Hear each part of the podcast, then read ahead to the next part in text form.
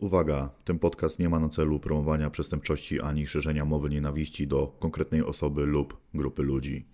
Siemano, z tej strony narrator. Jak zawsze przygotowałem dla Ciebie konkretne nagranie. Tym razem poznasz opinię psychologa na temat psychiki kiboli oraz podłoża skrajnych zachowań chuliganów oraz ich zero-jedynkowego podejścia do życia. Lecimy.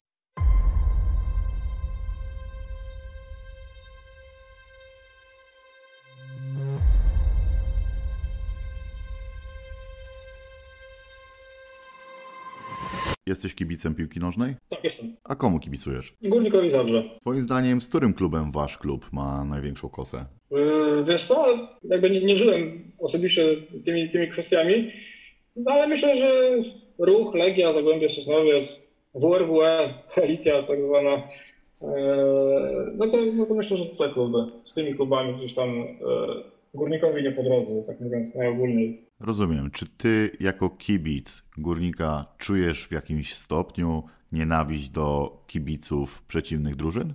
Mm, Nie, ja osobiście nie. Yy, Dla mnie zawsze jakby kibicowanie bardziej wiązało się z miłością do własnego klubu yy, niż z jakąś chęcią czy nienawiścią do, do, do przeciwników. Yy, No i tak staram się jakby takiej postawy trzymać, nie? Czuję się zaangażowanym kibicem w tym sensie, że, że przeżywam yy, w miarę możliwości jeżdżę na mecze, bo akurat, akurat w moim przypadku to, to nie jest takie oczywiste, bo, bo mieszkam po prostu znacznie dalej. Yy, mieszkam w ogóle poza, poza Śląskiem. Yy, także rzadko bywam na meczach, chociaż staram się jeździć yy, i przeżywam, przeżywam jakby tą, tą drużynę, wszystkie smutki i radości. Ale tak jak mówię, dla mnie kibicowanie zawsze się wiązało raczej z pozytywnymi emocjami, z miłością do własnego klubu, a nie z nienawiścią do, do innych klubów, nie? W tym sensie. A miałeś e, w swoim życiu styczność ze światem kiboli lub, jak to woli, światem chuliganów?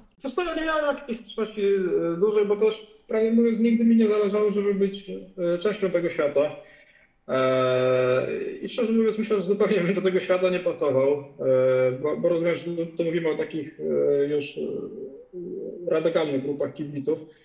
Eee, Natomiast no siłą rzeczy, jak się, jak się jest na, na stadionie, to po prostu no widzi się, widzi się tych ludzi, którzy często po prostu stoją kilka metrów obok nas albo w bezpośrednim naszym sąsiedztwie.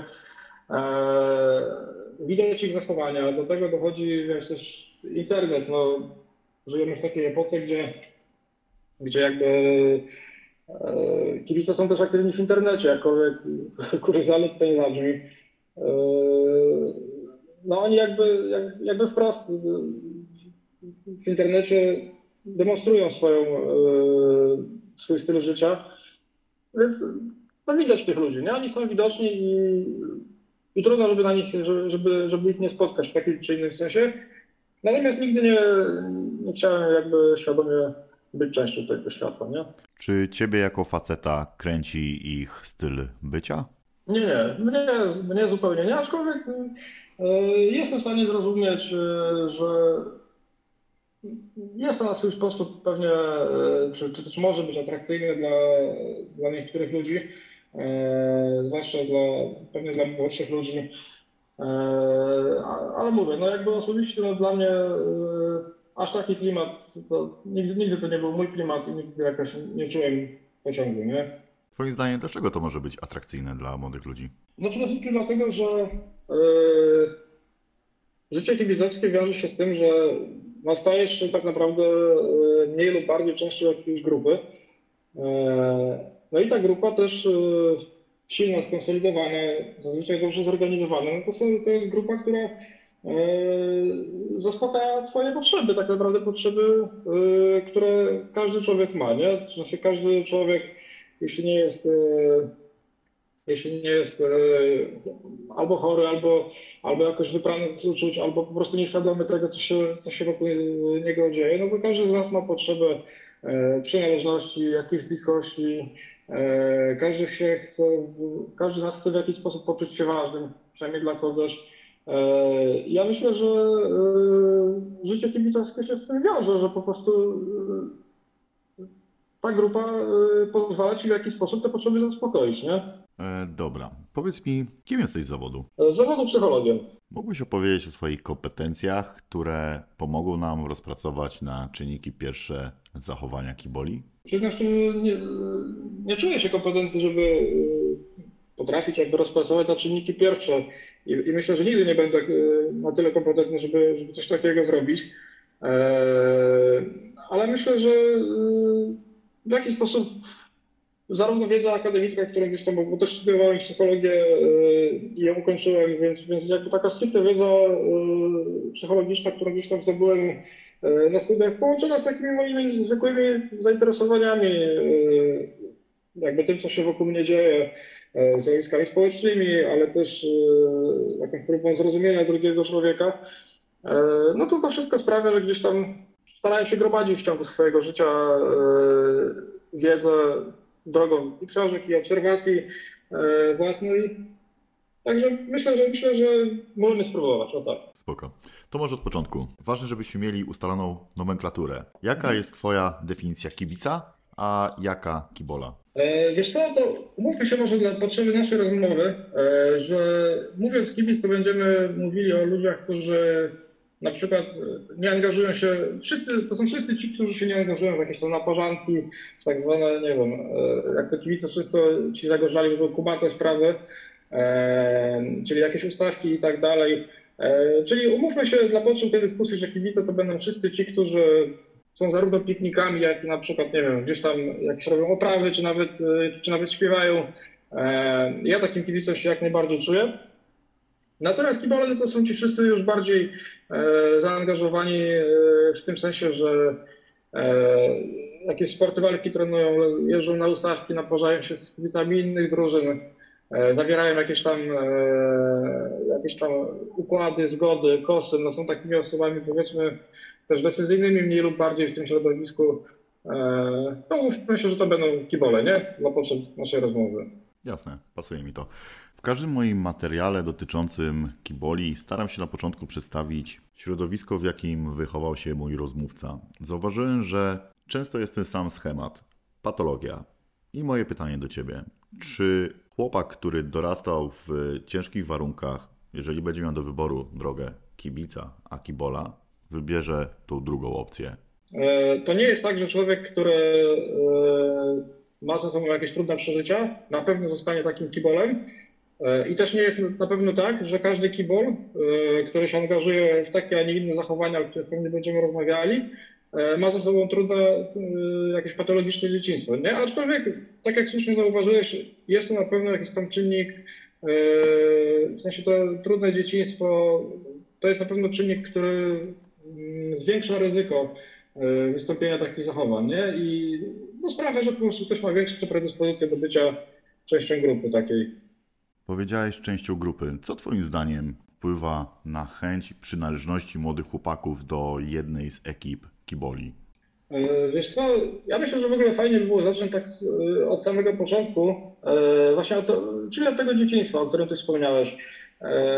Przypomniało mi się, jak rozmawialiśmy, przepraszam, nie rozmawialiśmy, tylko ty rozmawiałeś z, z tym kibolem Krakowi, który powiedział takie bardzo znamienne zdanie, które już tam wytkwiło w głowie, że on nie miał w domu czego szukać.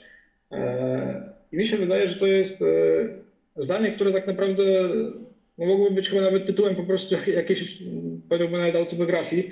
E, no bo właśnie, ten facet, on wprost dał, dał do zrozumienia, e, że w jego domu rodzinnym e, on nie mógł w żaden sposób zaspokajać swoich potrzeb, których każdy człowiek potrzebuje, a dziecko zwłaszcza. Nie? Znaczy, wiesz, to jest tak, że wszystkie rzeczy, takie jak, nie wiem, wrażliwość, czy jakaś pewność siebie i tak dalej, no, no to my mniej lub bardziej wynosimy z domu. Jeżeli my tej bazy takiej podstawowej przynajmniej w zakresie tych wszystkich wiesz, jakichś zasobów właśnie takich emocjonalnych, psychicznych, jeśli my tego z domu nie wyniesiemy, no to będzie nam je bardzo ciężko zbudować poza domem, nie? I wiesz, jak jest takie dziecko, e, tak jak ten facet, jak, jak opowiadał, e, że, że był dzieckiem, które, które w domu nie miało czego szukać, no to to jest normalne, że takie dziecko zaczyna szukać poza domem, bo po prostu szuka jakiegokolwiek punktu odniesienia, nie?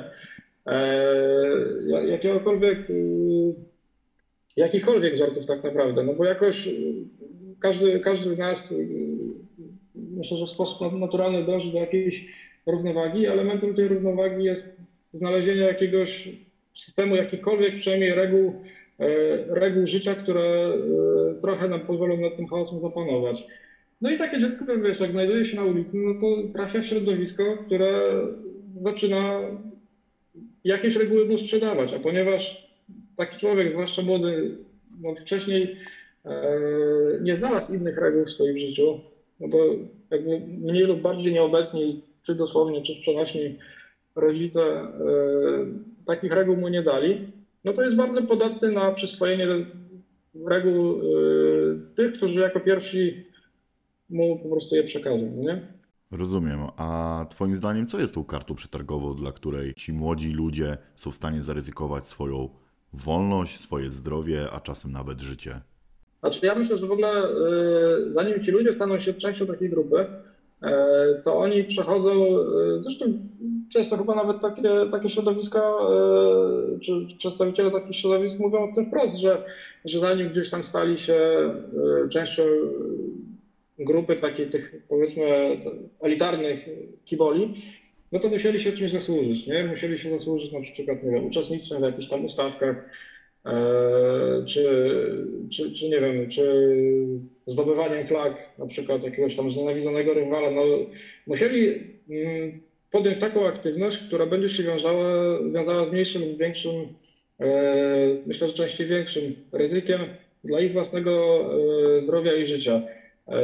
I to jest ten taki mechanizm, który bardzo często zachodzi w przypadku różnych grup, zwłaszcza takich mniej lub bardziej dysfunkcyjnych, E, mianowicie zachodzą takie e, rytuały inicjacyjne, nie? czyli wymaga się od powiedzmy jakiegoś to potencjalnego rekruta, żeby zrobił coś, co będzie od niego wymagało e, dużego zaangażowania, jakiegoś, jakiejś tam inwestycji. Dlatego, I potem taki człowiek, dlatego że taki człowiek potem będzie mniej skłonny do tego, żeby tę grupę porzucić. Nie? No bo sam jakby wtedy sobie zadał takie pytanie, kurczę, no włożyłem tyle wysiłku, żeby być E, częścią tej ekipy, no to, no to głupio tak teraz z tego zrezygnować.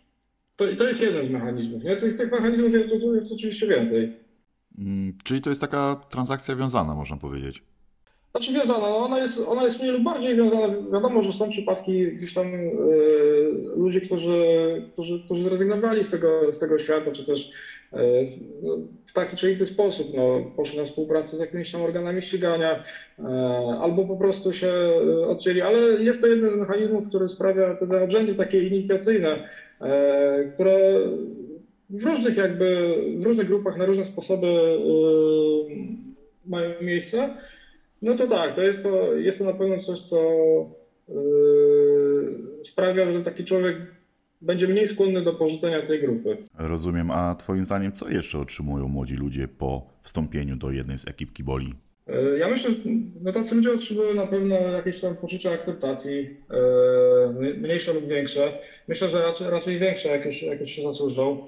E, poczucie bezpieczeństwa, które się z tym wiąże, bo to też jest tak, że skrajni kibole no, też są ludzie, którzy mają tak naprawdę takie same potrzeby, e, tylko rzecz w tym, że y, kibole po prostu w inny sposób te potrzeby zaspokajają. Natomiast są to generalnie te same potrzeby, które każdy z nas odczuwa. Potrzeba przynależności, bezpieczeństwa, e, też jakiegoś prestiżu, no bo umówmy się, no to jest takie środowisko, w którym e, no, jak jesteś kibolem, no to wiesz, jak pójdziesz na przykład na uniwersytet i będziesz chciał jakąś doktoratkę podarować, no to się nie pochwalisz za bardzo tym, że jesteś tam kibolem e, z, wiesz, z pierwszej linii frontu jakiejś ekipy. Mhm. Ale jak już pójdziesz na przykład na stadion, no to to będzie, to jest prestiżowe w tym środowisku, nie? To jest, e, ci ludzie otrzymują status, wysoki status e, społeczny w obrębie tej grupy.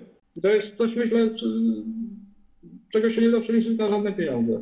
Zauważyłem, że środowisko pseudo-kibiców jest bardzo nabite nienawiścią w każdym kierunku. Zgodzisz się pewnie ze mną, że takich zachowań nie doświadczysz na meczach tenisa czy koszykówki. Dlaczego akurat piłka nożna budzi takie reakcje kiboli? Wiesz co, też się kiedyś tym zastanawiałem i chyba tak naprawdę nie potrafię Ci e, jednoznacznie odpowiedzieć na, na to pytanie, ale wydaje mi się, że jednym, jednym z, czynników jest to takich niebagatelnych chyba, to to, że piłka nożna na przykład w przeciwieństwie do tenisa jest sportem, jest sportem drużynowym. I też na przykład w momencie, kiedy oglądamy na przykład Igę Świątek, która występuje jako Iga Świątek, nie? No to jasne, pewnie każdy z nas się tam mniej lub bardziej cieszy, bo to nasza reprezentantka, bo fajna dziewczyna z Polski i gdzieś tam pewnie e, każdy z nas e, mniej lub bardziej trzyma za nią kciuki i dobrze jej życzy. Natomiast my, no, no ciężko traktować e, konkretną osobę, konkretną ilość, ilość świątek jako przedłużenie nas, nas samych. Natomiast w momencie, kiedy mamy do czynienia ze sportem drużynowym, to tutaj już ten proces mm, ma większe szanse, żeby zaistnieć. Nie? W sensie, że E, taka tożsamość indywidualna, jaką, każdy z nas ma, dużo łatwiej jest, może się zdać w jakiś sposób, wymieszać z tą tożsamością grupową, nie? Tym bardziej, że wiesz, tutaj dochodzą jeszcze takie, e, powiedziałbym, regionalno, jakieś tam e, plemienne mechanizmy, w sensie drużyna z naszego regionu, bądź też z regionu, z którego tam pochodzili nasi przodkowie i tak dalej, no traktujemy ją być może w jakiś sposób jako, jako przedłużenie nas samych, nie? Jako, jako, że ta drużyna reprezentuje nasz region e, i być może w jakimś stopniu też e, nas samych. Natomiast, no właśnie, dlaczego jest tak, że wiesz, w przypadku koszykówki e, czy siatkówki tego nie ma? Wiesz co, nie, nie potrafię Ci udzielić odpowiedzi na to pytanie. Okej, okay. to skupmy się teraz na nienawiści, jaką darzą się kibole rywalizujących drużyn. Z czego Twoim zdaniem bierze się ta czysta nienawiść? E, wiesz co? No i tak, jak to, jak to niestety, niestety czy stety w psychologii często bywa, też trudno e, wskazać jednym zdaniem, nie? Bo, bo to, są, e, to są procesy dość złożone. Zacznijmy w ogóle od tego, że tak, no jeżeli mamy do czynienia z kibolem, który ma jakiś tam za sobą trudny życiorys, wiesz, jak mówiłeś, jak mówiliśmy na przykład o tym jednym z kiboli, E, Krakowi, z którym rozmawiałeś, jak on opisywał swoje dzieciństwo, wiesz, my się możemy tylko domyślać i myślę, że te domysły pewnie w jakimś stopniu się mogą pokrywać e, z tym, jak było. E, myślę, że mniej lub bardziej ten człowiek mógł mieć do czynienia z przemocą przez, od, od tak naprawdę pierwszych miesięcy swojego życia, nie? Czyli nawet jeżeli nie był, nie był ofiarą przemocy, to po prostu mógł, mógł widzieć, mógł dorastać w takim środowisku, w którym ta przemoc była, była czymś normalnym. Plus nienawiść jako taka do, do, do rywala zamiedzy też była czymś, co z kolei było mu wpajane do głowy od najwcześniejszych lat. Nie? Zresztą jak, jak wiesz, rozmawia się z, z, z kibolami, no to, no to oni często wprost mówią, że e, na przykład oni na przykład nie wiedzą, kiedy to się zaczęło, no ale od dziecka wiesz, byli, byli karmieni jakąś tam niechęcią i, i od samego początku wiedzieli, że, że my to my, a tamci to wrogowie, no nie? Mhm. E, wiesz, sprawa kolejna jest taka, że łatwo jest, jeżeli przebywasz e, w jakimś hermetycznym środowisku, e, w którym wiesz, masz mały jakby bardzo mały dopływ bodźców z zewnątrz. I te bodźce to są też między innymi, wiesz, inni ludzie z innych środowisk. No to, no to dużo, w takiej grupie dużo łatwiej jest ci się w jakiś sposób w takiej grupie dużo łatwiej jest ci pielęgnować pewne, pewne postawy, bo twoi koledzy cię umacniają w tym przekonaniu, bo ty nie masz kontaktu, wiesz, z innymi y, sytuacjami, czy, czy też z innymi ludźmi, którzy mogliby ten twój system przekonań w jakiś sposób naruszyć, nie? E, wiesz, obracasz się, idziesz, idziesz powiedzmy, nie wiem, na, na imprezę z kolegami kibolami, nie? No i tam poklepujecie się po ramionach i mówicie sobie, że a tam tamta ekipa to, to jest taka owaka, yy, no, no i wiesz, no, umacniacie, nie? Tak naprawdę nawzajem swoje przekonania. Yy, plus wiesz co, dochodzi też, bo zaczęłaś od tej nienawiści. Ja myślę, że jak to często niestety bywa w takich procesach grupowych, w takich yy, wręcz podziałach i konfliktach społecznych, to często jest tak, że Y, najpierw, wiesz, pierwszym etapem tych podziałów jest to, że stawiamy granicę pomiędzy nami a tą domniemaną grupą obcą, tą grupą złą. No a drugi etap jest taki, że tych ludzi w jakiś sposób zlewamy w jedną masę, nie? Czyli my przestajemy ich traktować jako indywidualne jednostki, jak ludzi, którzy się między sobą różnią jakimiś, jakimiś cechami, jak, jak środowisko, w którym są ludzie, nie wiem, i dobrzy, i niedobrzy, i Eee, i nie wiem, i wykształceni, niewykształceni, tacy, owacy, rudzi, brunetki, blondyni, no tylko trakcie, zaczynamy ich traktować jako, jako taką szarą masę, nie? Pozbawiamy ich tego takiego y, czynnika ludzkiego, y, który też y, jakby dokłada się do naszej empatii, nie? W momencie, kiedy wiesz, tego czynnika ludzkiego zaczyna brakować, no to dużo łatwiej jest naparzać kogoś, kto dla ciebie jest, e, nie jest konkretnym człowiekiem z imienia i nazwiska, tylko jest przedstawicielem tej jakiejś tam wyklętej ekipy, której nienawidzimy. No tak. No, także, także myślę, że to nienawiść bardzo dużo, e, bardzo dużo e, różnych mechanizmów buduje.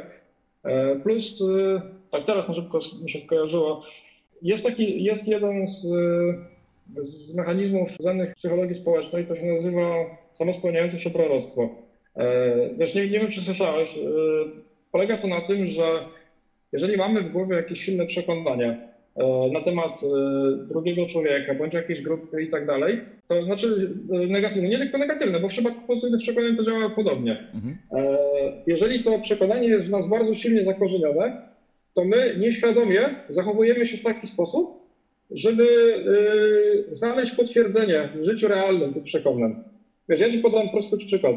W momencie, kiedy ja sobie zakładam, że na przykład grupa, że jakiś tam zespół yy, czy kibice danego zespołu, no powiedzmy, źle mi wróżą, że, że, chcą, że chcą mi zrobić krzywdę, że są nie w porządku, że są, że są burakami i tak dalej. Jak ja będę, yy, wyjdę na miasto i spotkam taką grupę, czy ja, ja tak, ja tak staram się nie robić, ale podaję przykład. Yy, jeżeli ja sobie takie założenie wbiję do głowy, to mogę się zachowywać w taki sposób, który tych ludzi sprowokuje do tego, że oni mnie, że oni mnie faktycznie zaatakują, nie?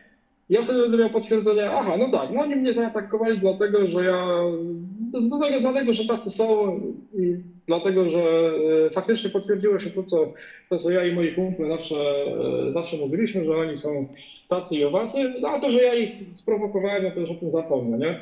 I to jest jeden z przykładów tego, tego, tego typu zjawiska. Rozumiem, dosyć mocno wyczerpałeś temat. Chciałbym teraz nawiązać do mojego ostatniego wywiadu z fanatykiem Krakowi. Podczas rozmowy chłop powiedział mi, że walczy dla idei. Czy Twoim zdaniem faktycznie to jest walka dla jakiejś tam idei, czy może to jest podszyte czymś zupełnie innym? Ja myślę, że w pewnym sensie tak, że to jest, znaczy ja myślę, że ten człowiek yy, to, co on nazwał ideą, ja, ja bym to bardziej chyba nazwał po prostu jakimiś potrzebami właśnie emocjonalnymi. No on tego tak nie nazwał, ale wydaje mi się, że po prostu o to jemu chodziło. E, on zaakcentował w ten sposób, moim zdaniem, że, że nie czerpie z tego, z tej walki, zresztą chyba powiedział to, bo, też słuchałem tego podcastu, powiedział coś takiego, że on jakby nie czerpie z tego żadnych, żadnych e, jakichś tam profitów e, finansowych czy innych materialnych, że on się po prostu tłucze dla, dla samego tłuczenia, ale to też jest właśnie w jakiś sposób wyrazem, wyrazem tych, y, moim zdaniem, potrzeb, nie jego. W sensie ten człowiek na pewnym etapie życia stwierdził, zresztą chyba nawet prosto mówił, że dla niego jego grupa tam y, kibiców stała się jak rodzina, nie? No, no to tak, to ja jestem w stanie temu człowiekowi uwierzyć, że on faktycznie strzelał dla idei w tym sensie, że, że nie robił tego jakby dla pieniędzy, tylko w poczuciu, że na przykład broni swoich bliskich, nie? że broni swojej tam jakiejś mikroojczyzny, e, że broni e, swojej rodziny, tym bardziej, że no jak, jak mówił, że w domu nie miał czego szukać, no to, to też jestem w stanie temu człowiekowi uwierzyć, że jemu, że dla niego ci kibole stali się jego rodziną, nie? której on się bardzo mocno trzymał po prostu. Rozumiem. A jak myślisz, w imię czego jeszcze mogą walczyć kibole ze swoimi rywalami? Wiesz co, nie da się odpowiedzieć moim zdaniem jakby yy, jednoznacznie na to pytanie, bo masz kiboli yy, wysoko postawionych, którzy, no, to nie jest żadna tajemnica, yy, że wiemy, że te grupy są, są ściśle powiązane już dzisiaj z jakimiś tam interesami nie do końca legalnego pochodzenia. Więc myślę, że ci, którzy są liderami, no to to oni się naparzają, albo właśnie nie tyle sami się naparzają, co pewnie po prostu delegują do, do tego naparzania e, no nieświadomych gówniarzy, nie? A gówniarzy z kolei faktycznie mogą, mogą chcieć, e, mogą zupełnie szczerze czuć, że biją się na przykład w interesach e, jakichś takich swoich, nazwijmy to rodzinnych, nie? Mhm. Że biją się w interesie klubu, który, który, który jest dla niego, czy dla nich jak, jak rodzina. Dlaczego na widok chłopa w barwach przeciwnej drużyny kibole dostają piany i chcą tą osobę ich slangu dojechać? E, wydaje mi się, że tutaj znowu e, kilka rzeczy jakby programuje takie zachowanie, tak to nazwijmy. E, ja bym zaczął od tego, że wydaje mi się, że w takich sytuacjach ci ludzie zaczynają już w pewnym momencie działać troszkę nawykowo. Czyli wiesz, w momencie, kiedy przez ileś tam lat budowałeś swoje nawyki polegające na tym, że widzisz E, przeciwnika i po prostu go atakujesz, no to dla tych ludzi to się staje automatyczne, nie? E, ci ludzie się uodparniają e, w jakiś sposób, jeżeli na przykład czuli kiedyś na początku strach w, ta, w takich sytuacjach, one były, to, to, były sytuacje jakby nowe dla nich, no to z czasem oni ten strach jakby zupełnie oswoili. Dla nich to czują, oni czują adrenalinę na przykład, to o czym czasami mówię, natomiast nie, nie czują strachu i robią to automatycznie, po prostu przestają kalkulować.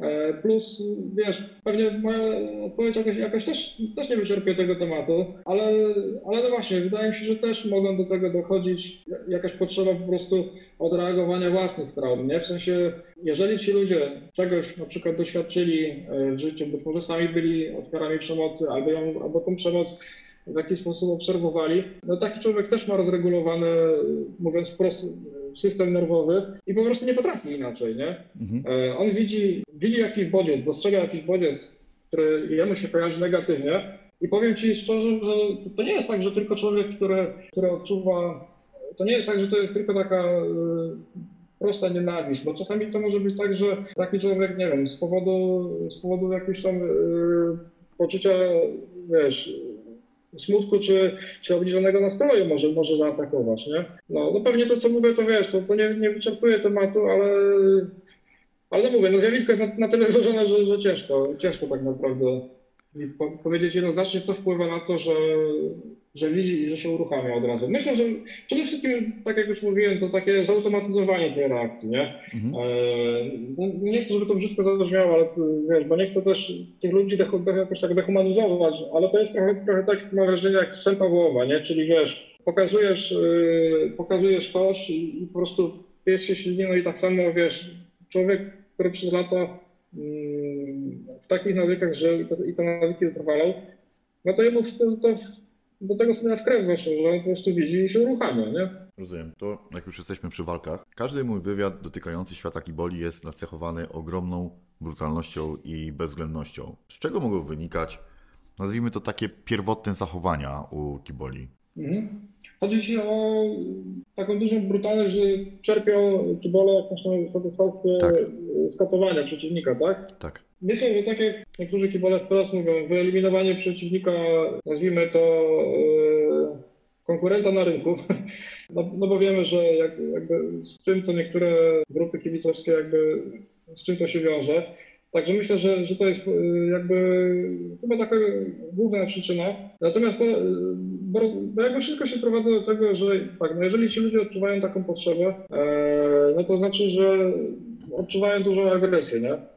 Dlaczego tą agresję z kolei odczuwają? I to znowu jest sprawa złożona, bo wiesz, człowiek może być, być na przykład agresywny w sposób taki zupełnie wyrachowany, nie? Czyli po prostu tak na przykład się dzieje w przypadku osób, które cierpią na tak zwanym dysocjalnym zaburzeniu osobowości, e, dawniej zwany psychopatycznym. Po prostu taki człowiek nie odczuwa jakby takich uczuć jak empatia w stosunku do drugiego człowieka i jemu po prostu łatwo przychodzi katowanie drugiego człowieka, bo dla niego no, to jest tyle co splunąć.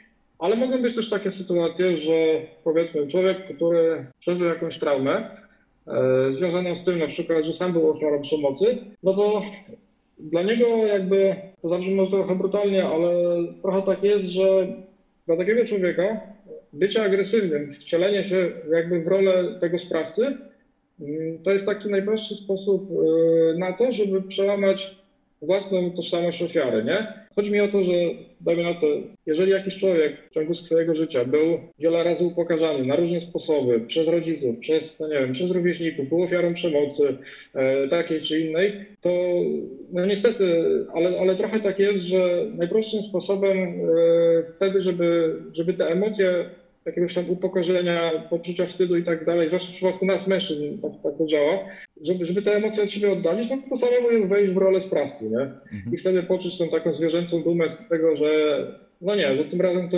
to nie ja oberwałem po łbie, to, to nie ja zostałem upokorzony, tylko upokorzyłem rywala, nie? Okej, okay. powiedz mi taką rzecz. Dla zwykłego Kowalskiego świat pseudokibiców jest czystą abstrakcją, natomiast dla randomowego kibola normalnością. Z czego to wynika, że człowiek godzi się i tkwi w takiej brutalnej rzeczywistości? E, no wiesz co, pytanie, pytanie gdzie, gdzie jest norma, nie? E, I czy to faktycznie jest, jest, e, jest, jest normalny chłop? Natomiast tak, no wiesz, po pierwsze wydaje mi się, że tak, tak jak już na początku rozmawialiśmy, że człowiek, który gdzieś tam ma pokiereszowane jakieś dzieciństwo i inne trudne doświadczenia, taki człowiek jest dużo bardziej ma dużo większe predyspozycje, żeby być jakby rekrutem do takiej e, ekipy. To jest jedna rzecz.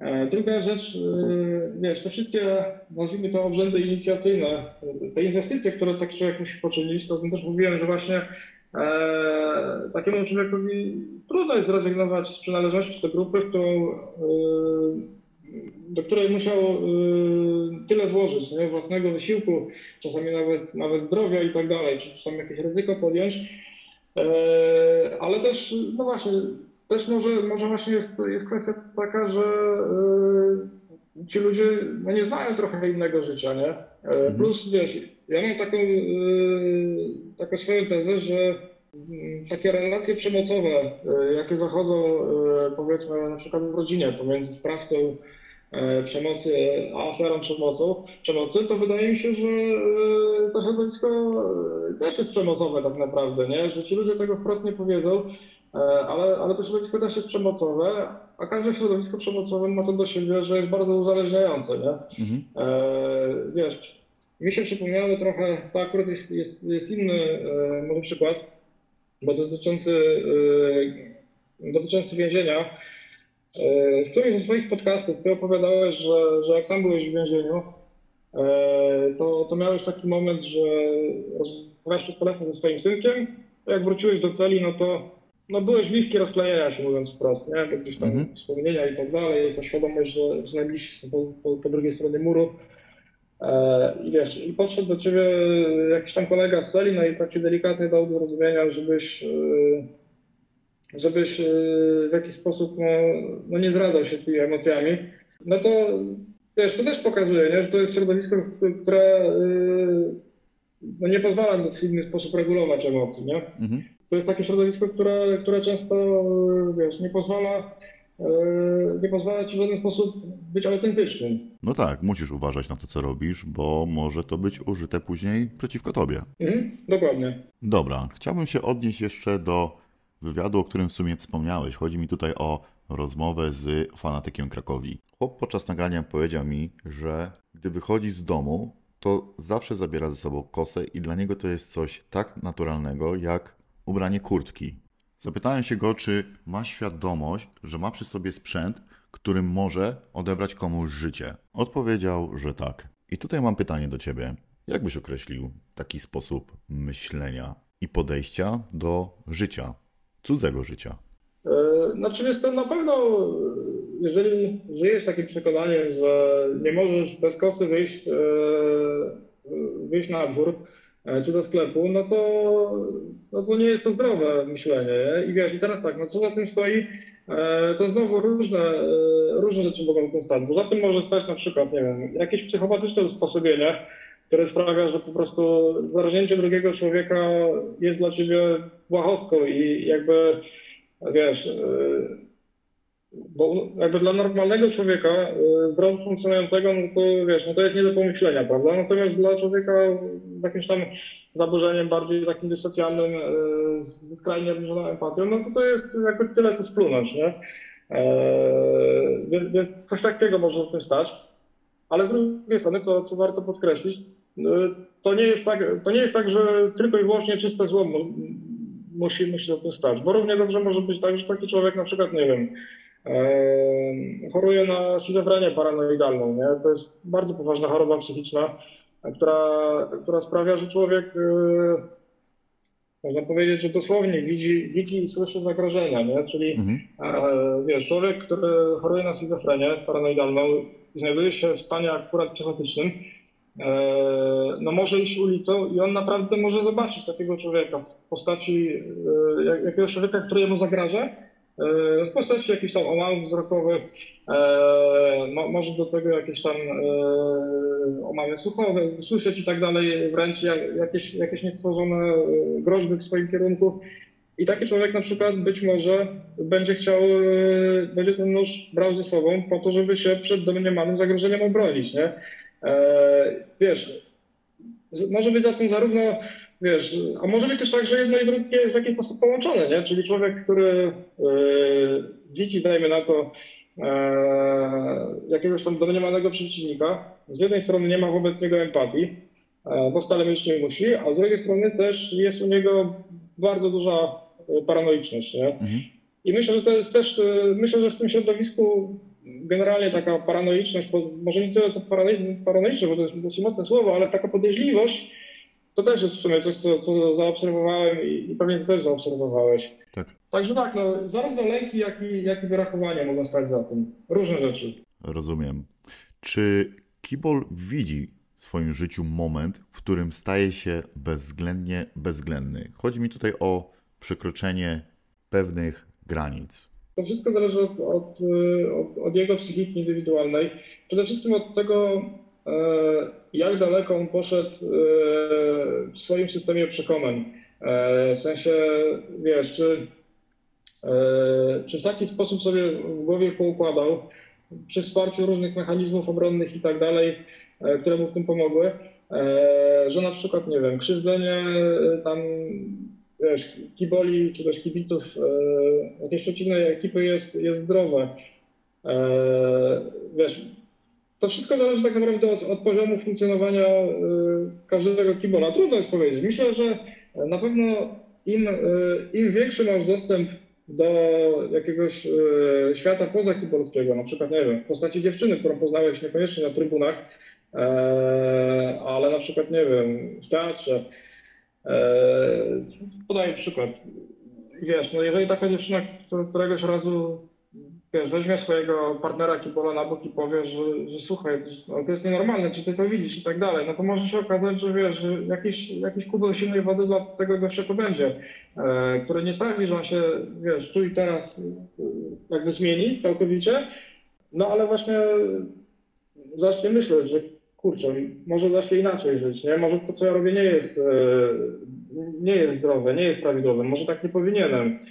No, innymi słowy, im szybciej ktoś z zewnątrz samego ciebie skonfrontuje, tym, tym pewnie łatwiej, nie? Natomiast też pamiętajmy o tym, że to wszystko jest zależne od, od poziomu jakby umysłowego każdego, każdego kibola, nie? Wiesz, bo są tacy też ludzie i to, wiesz, ja tego nie mówię jakby y, jakoś, jakoś sarkastycznie, tylko, tylko dosłownie, no, ludzie, którzy gdzieś funkcjonują na takim niskim poziomie yy, zarówno, wiesz, umysłowym, jak i w zakresie zdolności do oceny rzeczywistości, no to taki człowiek też nawet jak ktoś skonfrontuje, no to, no to nie dopuści do tego do siebie, nie? Że, że robi coś nie tak. Mhm.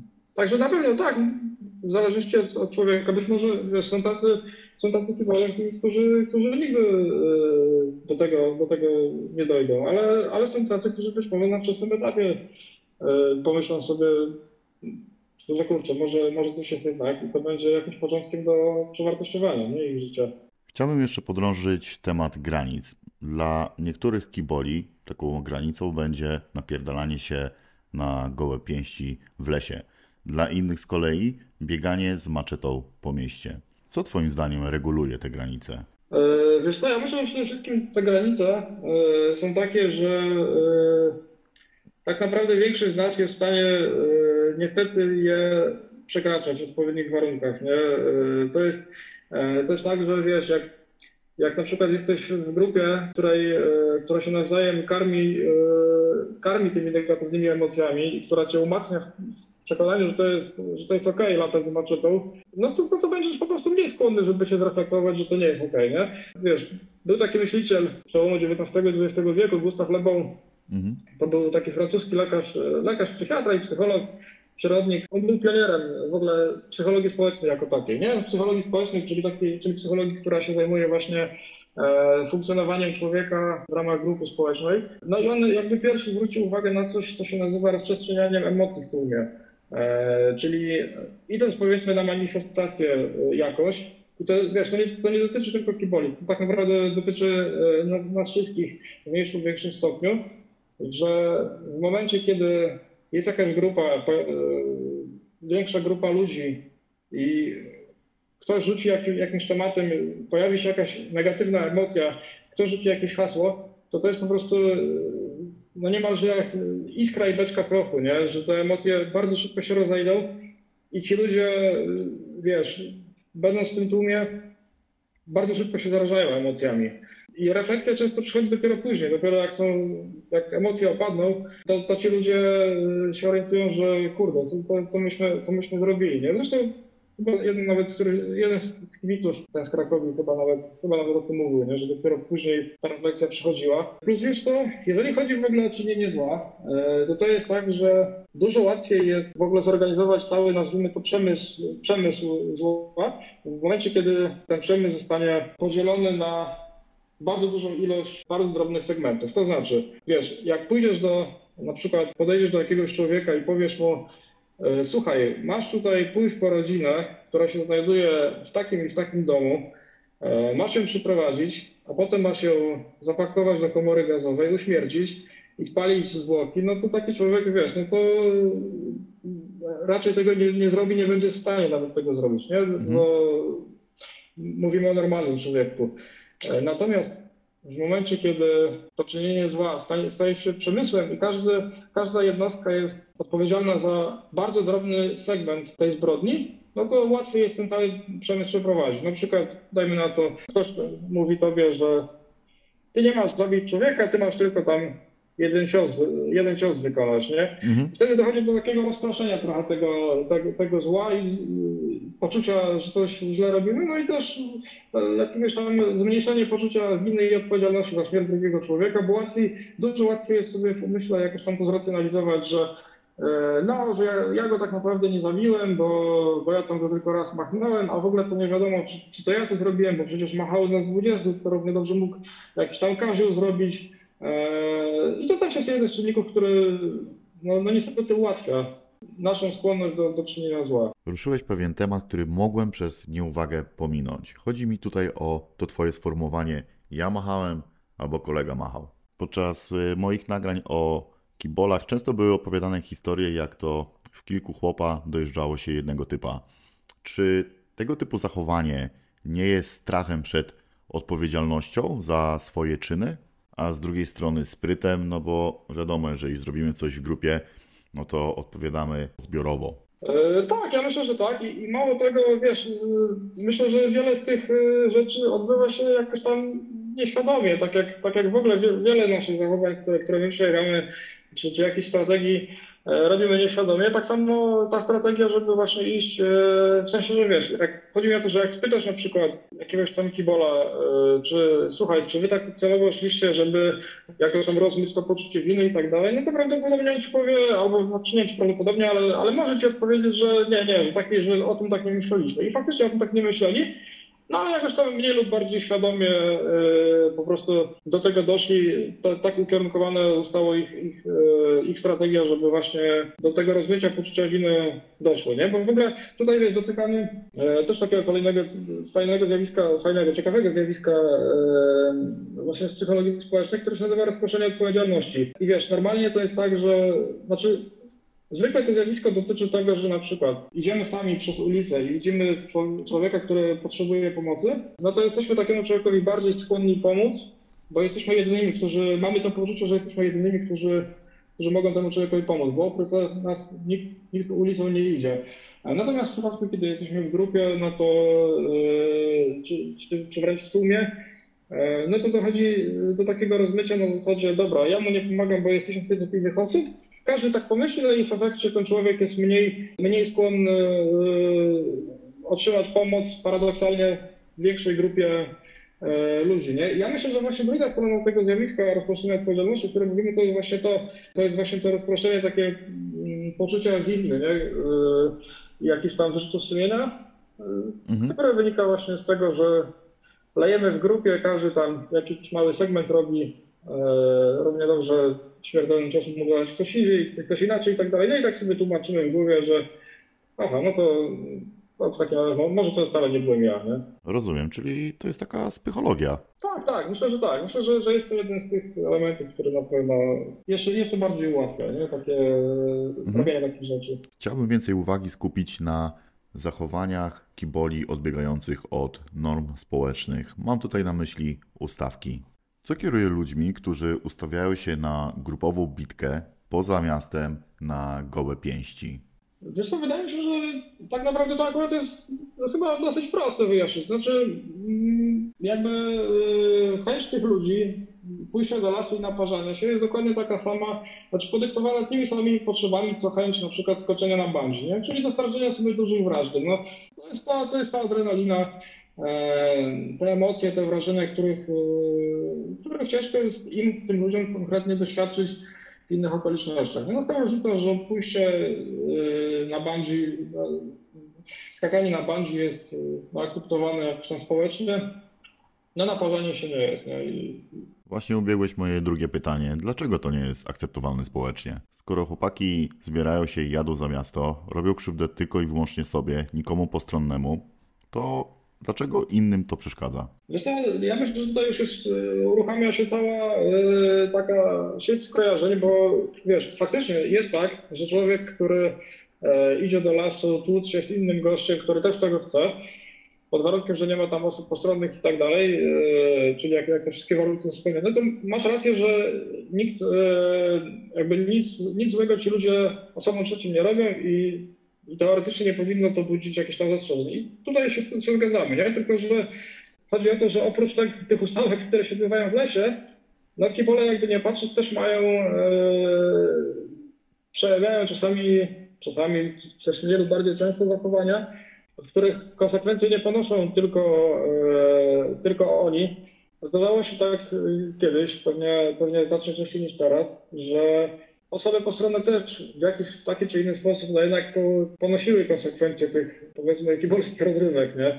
I wiesz, no to, to jest, to, tutaj zachodzi taki prosty proces skojarzeniowy na zasadzie, aha, dobra, ci tam robią yy, robili złą robotę przez tyle czasu, no to, no to w takim razie to też jest nienormalne, no bo, no bo to robią kibole, nie? że nie jest ważne e, kto to robi, tylko że po prostu robią to kibole i pewnie wiesz co, przypuszczam, że za ileś dekad, jeśli daj Boże tak się stanie, e, no jakby faktycznie osoby postronne w ogóle nie będą cierpiały, chociaż nie, nie wiem, czy to jest możliwe, ale, ale przypuszczam, że tak by się wydarzyło, to też z biegiem lat to, spojrzenie społeczeństwa na ustawki w lesie się zmieni, nie? Bo, bo to już nie będą ustawki tych trogloditów, którzy na przykład, nie wiem, skroili mi szalik, czy tam skroili komuś szalik, tylko to będą ustawki ludzi, którzy po prostu sobie dostarczają wrażeń w taki, a nie inny sposób. No jasne, ale wydaje mi się, że prawdopodobieństwo dostania w papę od kiboli na mieście jest takie samo jak dostanie w ryj na dyskotece.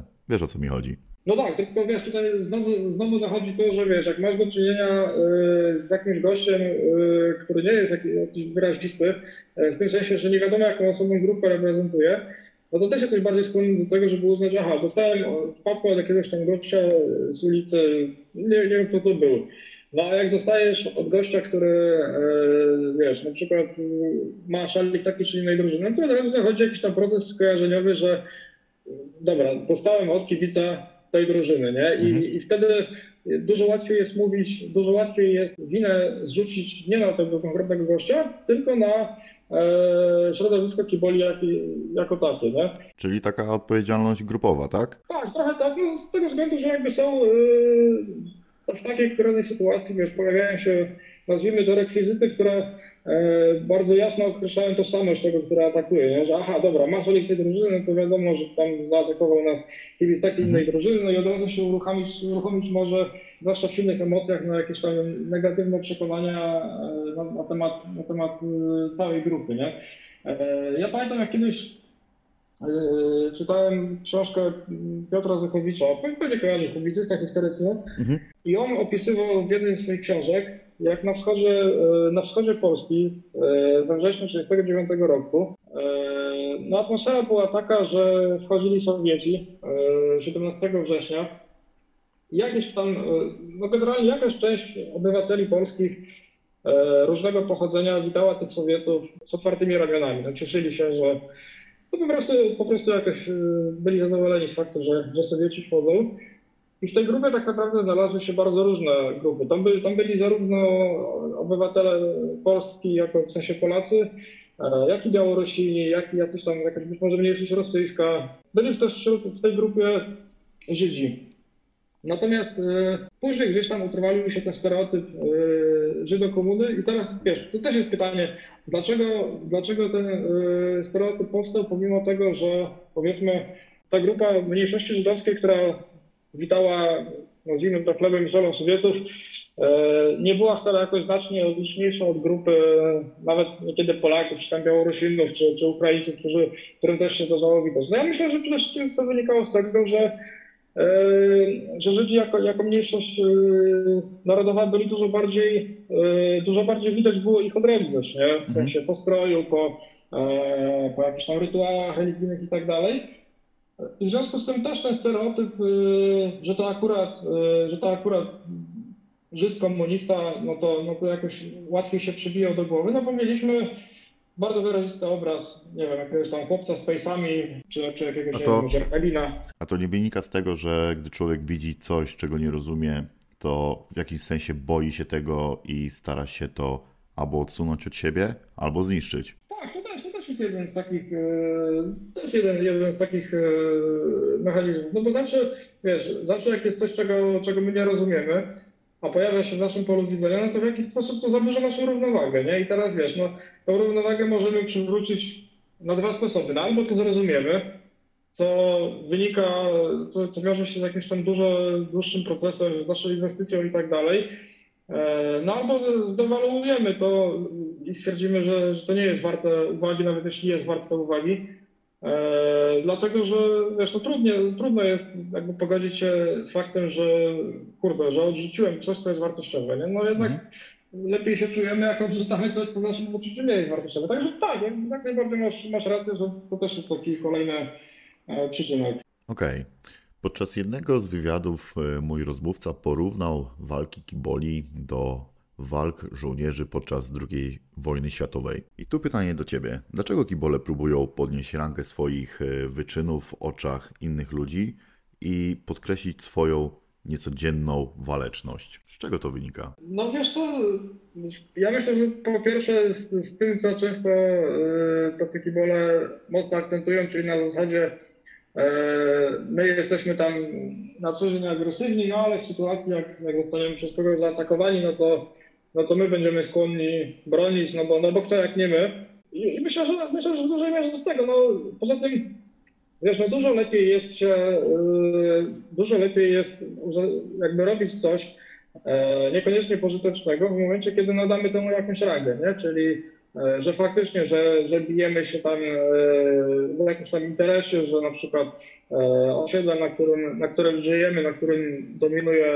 nasz klub, to to jest nasza mikroojczyzna, której, której bronimy. No to jest myślę, że taki, taki yy, na swój sposób rozumiany patriotyzm w skali, e, w skali mikro, ale też no, potrzeba jakiegoś takiego nadania rangi, jakiegoś takiego intelektualizowania i tak dalej.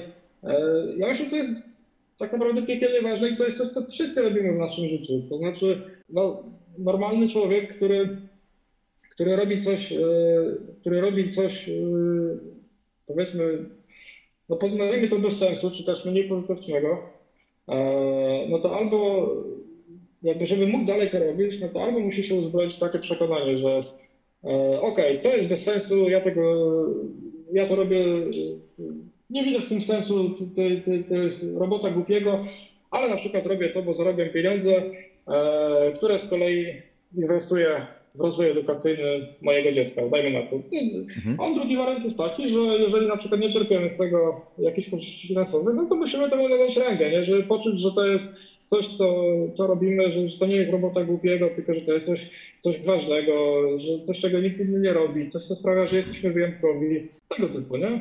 Rozumiem. Zwróciłeś uwagę na jedną istotną sprawę patriotyzm. W środowisku pseudokibiców miłość do ojczyzny jest dość mocno zakorzeniona i manifestowana przy każdej możliwej okazji. Ale do czego dążę? Ostatnio gdzieś słyszałem, że jeden z polskich generałów wypowiedział się na temat kiboli. Otóż uważa on, że w chwili zagrożenia naszego państwa pierwszą grupą, która ruszy do boju, to będą właśnie kibole. Mhm. Tak, no chyba nie wiem, czy, czy masz tego generała na myśli, ale chyba był czas, e, że nasz generał Patolicki świętej pamięci, on chyba e, też mówił takie coś, że właśnie e, jakby jest to, że kibole to jest taki kapitał, który trzeba, o który trzeba zadbać i odpowiednio spożytkować, bo no jakby przegranie tej grupy, tej grupy społecznej no, no oznaczałoby, że, że tracimy jakiś tam potencjalny zasób e, na czas wojny. Nie? W ogóle taka, taka ciekawostka e, też właśnie a propos, to jest ciekawy temat właśnie to, że jest tak e, silnie akcent na narodowość i tak dalej, ojczyzna, te wszystkie pojęcia gdzieś tam mocno są cementowane z tym światem cywilizowskim. Więc to głowy nie dam, więc nie chcę się zapierać, ale kiedyś się spotkałem z takimi wynikami jakichś badań, że w ogóle poziom testosteronu y, u mężczyzn może mieć y, właśnie jakiś tam silny związek z taką y, sympatią dla jakichś tam prawicowych przekonań politycznych, nie? Mhm. E, ale mówię, nie chcę się zapierać, kiedy gdzieś, no, ile, no, dobrych lat temu taka, e, taka wzmianka mi się, mi się gdzieś tam przewinęła w głowie. Czyli bicie teścia wpływa na patriotyzm, tak?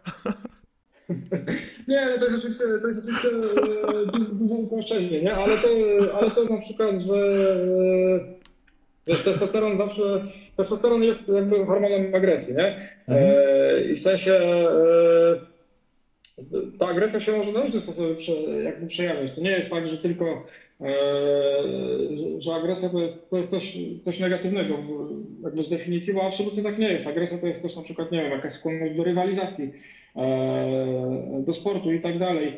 E, I wiesz, na przykład może to, wiesz, to, że człowiek na przykład, który gdzieś tam ja, ja podaję przykład, ja ma, ten, ma ten poziom testosteronu podwyższony, może na przykład yy, odczuwać silniejszą taką potrzebę rywalizacji i tak dalej. To z kolei też w jakiś sposób mu się kojarzy wiesz, z wojskowym jakimś tam drygiem, z tego typu silną władzą jednostki, dajmy na to. Przykłady, nie? A propos agresji, zauważyłem u Kiboli taką manierę, że lubią obnosić się ze swoimi zwycięstwami nad rywalami. Na zasadzie, słuchajcie, my ich dojechaliśmy, jesteśmy najmocniejsi, z nami się nie zadziera. Dlaczego to jest dla nich takie ważne? Zresztą ja myślę, że to jest taka podwójna narracja w tych środowiskach, którą nie tylko w ogóle w tym środowisku można zaobserwować. Podam Ci inny przykład. Powiedzmy, służby tak naprawdę różnych państw teoretycznie są okryte bardzo dużą aurą tajemniczości. Nie? W sensie ludziom się kojarzy, ludziom się kojarzą służby jako, jako czymś, co jest bardzo hermetyczne, co jest, e, co służby bronią e, jakby z tajemniczością i takim e, ze światem, do, które, do którego człowiek dostępu nie ma. A z drugiej strony Zauważ, że te służby też w jakiś sposób mniej lub bardziej bezpośrednio dopuszczają do takiej świadomości zbiorowej pewne informacje, po to, żeby rozbudzać wyobraźnię i budować swoją reputację. Nie? I myślę, że chyba właśnie z kibolami jest tak samo, że z jednej strony jakby to jest środowisko teoretycznie hermetyczne, bardzo niedopuszczające ludzi i tak dalej, a z drugiej strony bardzo temu środowisku zależy, żeby ludzie z zewnątrz wiedzieli, że to jest ekipa, która, która jest zdolna do różnych rzeczy. Nie? Czyli demonstracja siły. Tak, demonstracja siły, dokładnie. Taka myśl mi teraz wpadła do głowy. Sport ogólnie oparty jest na rywalizacji. Czy to może przenosić się na środowisko pseudokibiców? Chodzi mi tutaj o rywalizowanie w brutalności podczas awantur? Yy, no myślę, że tak, myślę, że jak najbardziej może. Yy, tym bardziej, że wiesz, y, na podstawie nawet, nawet wypowiedzi tych Hiboli różnych, można, można gdzieś wyciągnąć taki wniosek, że mm, to jest środowisko, które, które nie akceptuje jakby e, jakichś tam słabości, problemów, czyli czegoś, co tak naprawdę dotyka każdego z nas, czy też może dotknąć. To jest środowisko, w którym trzeba się wykazywać siłą, trzeba się wykazywać, e, jakby pozycja w tej grupie jest od tego uzależniona. E, od siły. Więc, więc tak, to że, to, że gdzieś tam jest, jest jakiś tam nacisk, e, być może nawet wewnętrzny, który każdy, każdy z członków grupy odczuwa, no to, no to sprawia, że, że oni w jakiś sposób, no nie wiem, e, ścigają się w takich nazwijmy to dokonaniach, e, jeśli chodzi o brutalność. Nie? Okej, okay, powiedz mi teraz. Ale też, jeśli, jeśli mogę, jeśli mogę e, no. właśnie dokończyć ten wątek, to też mi się wydaje, że on się łączy z tym, o czym, o czym rozmawialiśmy, czyli z taką niemożliwością tych ludzi do regulowania właśnie swoich emocji normalny sposób, nie? To znaczy, wiesz, tak jak każdy z nas na przykład, nie wiem, może się spotykać w swoim życiu z tym, że, że nie wiem, że zachoruje na depresję, albo zacznie jakieś tam reakcje lękowe u siebie zauważy, albo wpadnie w jakiś kryzys i tak dalej. No to wiesz, w standardowych, takich zdrowych warunkach, e, jeżeli jesteś w grupie przyjaciół, którzy naprawdę, wiesz, serio podchodzą do, do waszej przyjaźni, no to ty nie masz, czy też przynajmniej nie powinieneś mieć problemu z tym, żeby z tymi bliskimi osobami o tych trudnych momentach porozmawiać. Natomiast yy, wiesz, problem jest taki, że w tym środowisku e, takie mam wrażenie, że yy, słabość tak naprawdę to nie jest coś jakby, co ty, co ty możesz pokazać, nie? co możesz w jakiś sposób, z czym się możesz uzewnętrznić, bo to się no, w najlepszym wypadku spotka z tym, że albo zostaniesz odsunięty na boczny tor, albo wręcz, no wiesz, no, wyśmiany i wyautowany z grupy. Okej, okay, jak ruszyłeś temat słabości, to mam do Ciebie pytanie. Przyjęło się, że większość polskich ekip walczy na gołe pięści. Natomiast w Krakowie biegają ze sprzętem. Czy uzbrojenie się w noże i maczety nie jest przypadkiem oznaką słabości, może w pewnym sensie strachu przed przeciwnikiem? I czy tym samym to nie nakręca tej spirali brutalności? Co o tym sądzisz? E, tak, myślę, myślę, że to się e, łączy ze strachem, ale z drugiej strony wiesz, też ci ludzie mogą w jakiś sposób sobie to racjonalizować, e, że nie będą na przykład mówili sięgam po nóż, bo jestem słaby, tylko na przykład sięgam po nóż, bo jestem kaskadorem, bo jestem gościem z Krakowa, takich gości nie ma w całej Polsce, tylko my się tam nie pierniczymy w tańcu, tylko my potrafimy sięgnąć po nóż, a cała reszta, a cała reszta jest słaba. Więc ja myślę, że ci ludzie na poziomie jakimś tam świadomym to za bardzo wiesz, nie, nie dopuszczają do, do siebie takie myśli, że sięgamy po nóż, bo jesteśmy słabi. Oni raczej moim zdaniem drugą stronę. Sięgamy po nóż, bo jesteśmy Kozakami. twardymi, twardymi galicyjskimi wojami z Krakowa. Nie? Rozumiem. Powiedz mi teraz taką rzecz. Zauważyłem, że kibole często mają takie zero-jedynkowe myślenie i potrafią popadać w skrajności. Z czego to może wynikać? Co, no, zero-jedynkowe myślenie to też jest e, jeden z takich przejawów, takiej nazwijmy to wprost, może trochę dosadnie, niedojrzałości emocjonalnej. E, bo wiesz, no właśnie, pozwolę sobie trochę rozgłębić ten temat.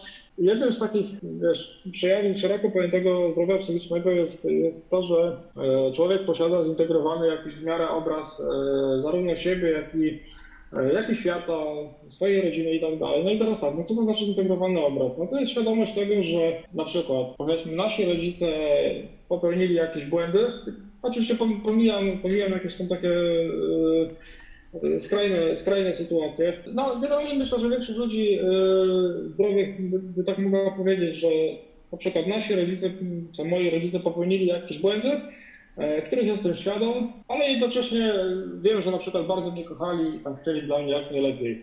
I teraz tak, no człowiek, który nie ma, to, nie ma takiego zintegrowanego obrazu świata, no to właśnie będzie myślał takimi kategoriami zero-jedynkowymi, czyli że albo coś jest czarne, albo że jest białe. To taka niedojrzałość emocjonalna może, może właśnie się też w tym przejawiać w takich skokach, wiesz, od totalnego idealizowania jakiegoś człowieka e, do totalnego dewaluowania i wiesz, tak jak, tak jak mówisz właśnie, yy, to, to często nawet w narracjach tych polskich można spotkać, e, na przykład, że ktoś tam był naszym bratem, tutaj jedna skrajność, e, ale okazał się, tutaj pada nazwa, e, wulgarna nazwa pewnej profesji, której nie mogę podać z uwagi na, na cenzurę YouTube'a. Okay. Wiemy o co chodzi. I teraz tak, no I skąd się ta niedojrzałość bierze, nie? Bo, bo, bo, bo jakby rozumiem, że taka jest istota pytania. No tutaj znowu, wiesz, bo tak naprawdę zaburzony jest cały, cały etap, e, moim zdaniem, dorastania i dojrzewania tych ludzi. Nie tylko dojrzewania e, emocjonalnego, ale jako takiego, nie? Bo wiesz, jeżeli e, człowiek, który, czy, czy dziecko, czy nastolatek, jak, jak, jak dorasta, no to w standardowych warunkach, czyli w zdrowych warunkach, taki człowiek no, spotyka się jakby z różnymi opiniami, z różnymi środowiskami i tak dalej. E, ma możliwość konfrontacji różnych, e, nie ma konfrontacji fizycznej, tylko, tylko konfrontacji w sensie e, zestawienia różnych przekonań. I taki radykalizm przekonań czy poglądów, które na pewnym etapie człowieka, rozwoju człowieka jest jak najbardziej normalny, nie? czyli mam tu na myśli okres dorastania. Taki, taki radykalizm stopniowo ustępuje miejsca takiemu umiarowi, bym powiedział, nie? E, w, ocenie, w ocenie rzeczywistości i w takiej, w takim rozwoju świadomości tego, że no właśnie, że świat nie jest zero-jedynkowy. Natomiast wiesz, no, jeżeli twój rozwój społeczny, emocjonalny przebiega w taki sposób, że ty nie masz za bardzo dostępu do innych środowisk, bo się skupiłeś na tym, że jesteś że jesteś e, w jednym środowisku e, i w sumie niespecjalnie ci zależy na tym, żeby poza to środowisko wyjść. Wręcz jesteś dumny, że, że przynależysz do tego środowiska i nawet na, na danym etapie nie potrzebujesz takiej potrzeby. No to jak ty masz się zetknąć, e, wiesz, z innymi przekonaniami, z jakimś innym punktem widzenia i tak dalej. Plus wiesz, do tego dochodzi to, że jeżeli ci ludzie, mówię jeżeli, bo, bo, bo to, nie, to tak jak już wiele razy powtarzałem, to, to, to, nie jest, to nie jest jakby z automatu przypisane. No ale jeżeli ci ludzie, tak jak na przykład część swoich rozmówców, nie miała w domu czego szukać, tutaj cały czas się odwołuję do tego cytatu, no to pojawia się pytanie, no jak ten człowiek, jak ten człowiek mógł na przykład y, poznać wielowymiarowość świata, skoro już na wczesnym etapie nie miał przy sobie przewodnika w postaci rodzica opiekuna, który tą wielowymiarowość świata by cię stopniowo pokazywał, nie? A potem jeszcze sam mniej lub bardziej świadomie wpakował się w środowisko, które też pokazuje tylko jakby jedną ścieżkę życia i, i tylko jeden e, tylko jeden system przekonań i tak dalej. Mhm. E, także no, znowu wszystko się rozbija o to, że, że e, moim zdaniem no, jakby to, to że to taka zero-jedynkowość to jest właśnie objaw jakiegoś tam jakichś zakłóceń w rozwoju emocjonalnym. E, no co z kolei też jest podyktowane tym, że, że spora część tych ludzi no, mniej lub bardziej świadomie cały czas się trzyma tych takich baniek informacyjno-światopoglądowych. O, światopoglądy. Jedziemy z tematem.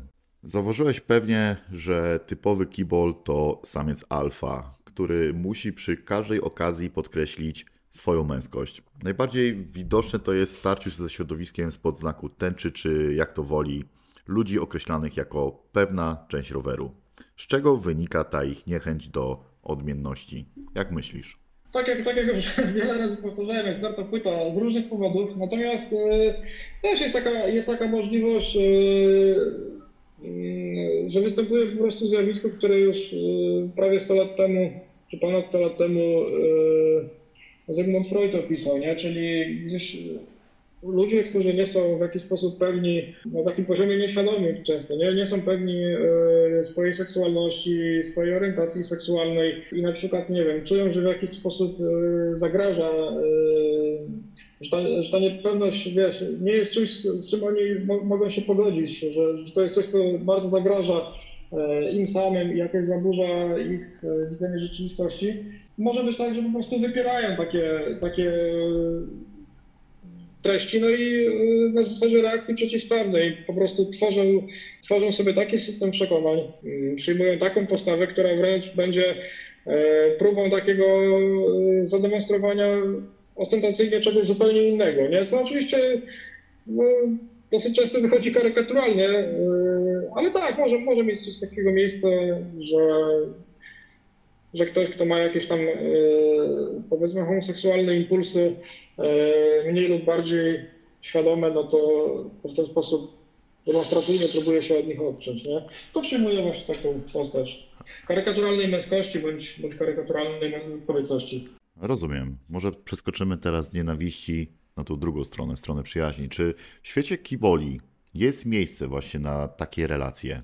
Moim zdaniem, tak jak obserwuję, to nie, no bo właśnie wiesz, cały czas wracamy do tego punktu wyjścia, czyli czy środowisko, wiesz, ja myślę, że każdy kibol powinien jakby sam sobie uczciwie odpowiedzieć, czy środowisko moich tam, jak on to nazywa często, jak oni to nazywają braci kiboli, czy to jest środowisko, w którym e, ja mam przestrzeń do tego, żeby być autentyczny. Czyli na przykład, e, wiesz, no, ja tak sobie wyobrażam przyjaźń i myślę, że myślę, że wiele osób tak, tak ją rozumie, że przyjaciel to jest ktoś, e, który to, to jest ktoś, kto akceptuje Twoje różne słabości, Twoje kryzysy, Twoje niedoskonałości, które w różnych momentach życia mogą się pojawić. No i teraz pytanie, czy taki kibol na przykład w momencie, kiedy, kiedy natrafi na jakieś życiowe przeszkody, które z którymi nie będzie w stanie sobie poradzić, bo na przykład, nie wiem, odejdzie od niego dziewczyna, co, co spowoduje jakieś załamanie nerwowe, albo na przykład, nie wiem, zda sobie sprawę z tego, że kolega z jego paczki kibolskiej E, jest dla niego jakimś tam, e, zaczyna na niego patrzeć trochę inaczej niż jak na kolegę.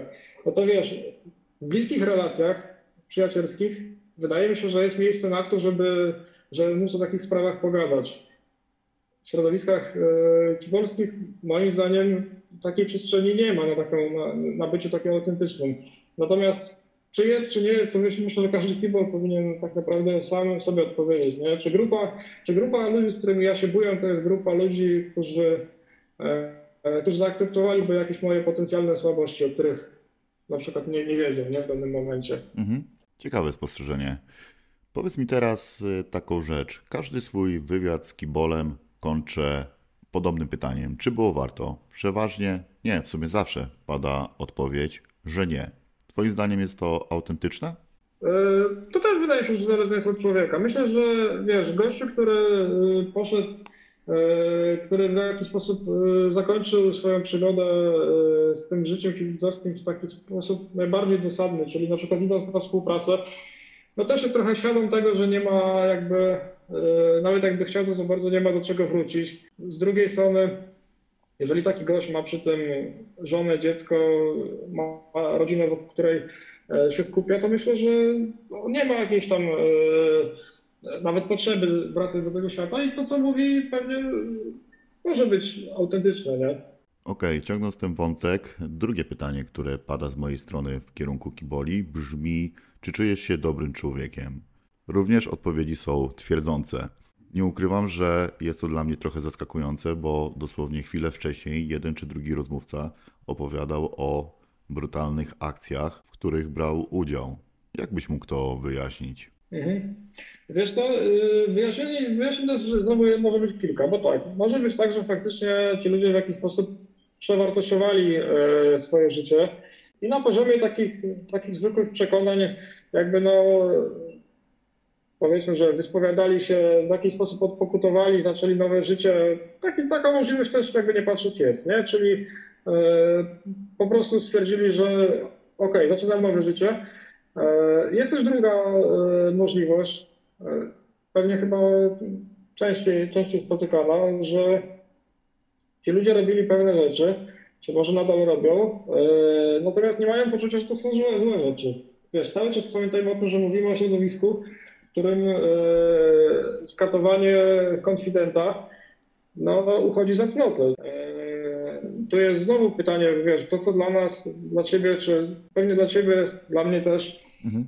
E, uchodzi za coś chorego, no to dla nich niekoniecznie musi takie być. Czyli tutaj wracamy do początku granice, tak? Granica, dokładnie. Wiesz, zupełnie inne, zupełnie inne rozumienie pojęcia dobra i zła. Okej, okay, to powiedz mi teraz, dlaczego faceci lubią pozować na złych chłopców? E, wiesz co, dlatego, że to jest e, dlatego, że to jest w jakiś sposób atrakcyjne, a przynajmniej w niektórych środowiskach. To jest trochę tak jak to jest tak jak, mm, jak się mówi, że dlaczego, dlaczego na przykład kobiety tkwią długimi latami w relacjach z jakimiś tam sprawcami przemocy.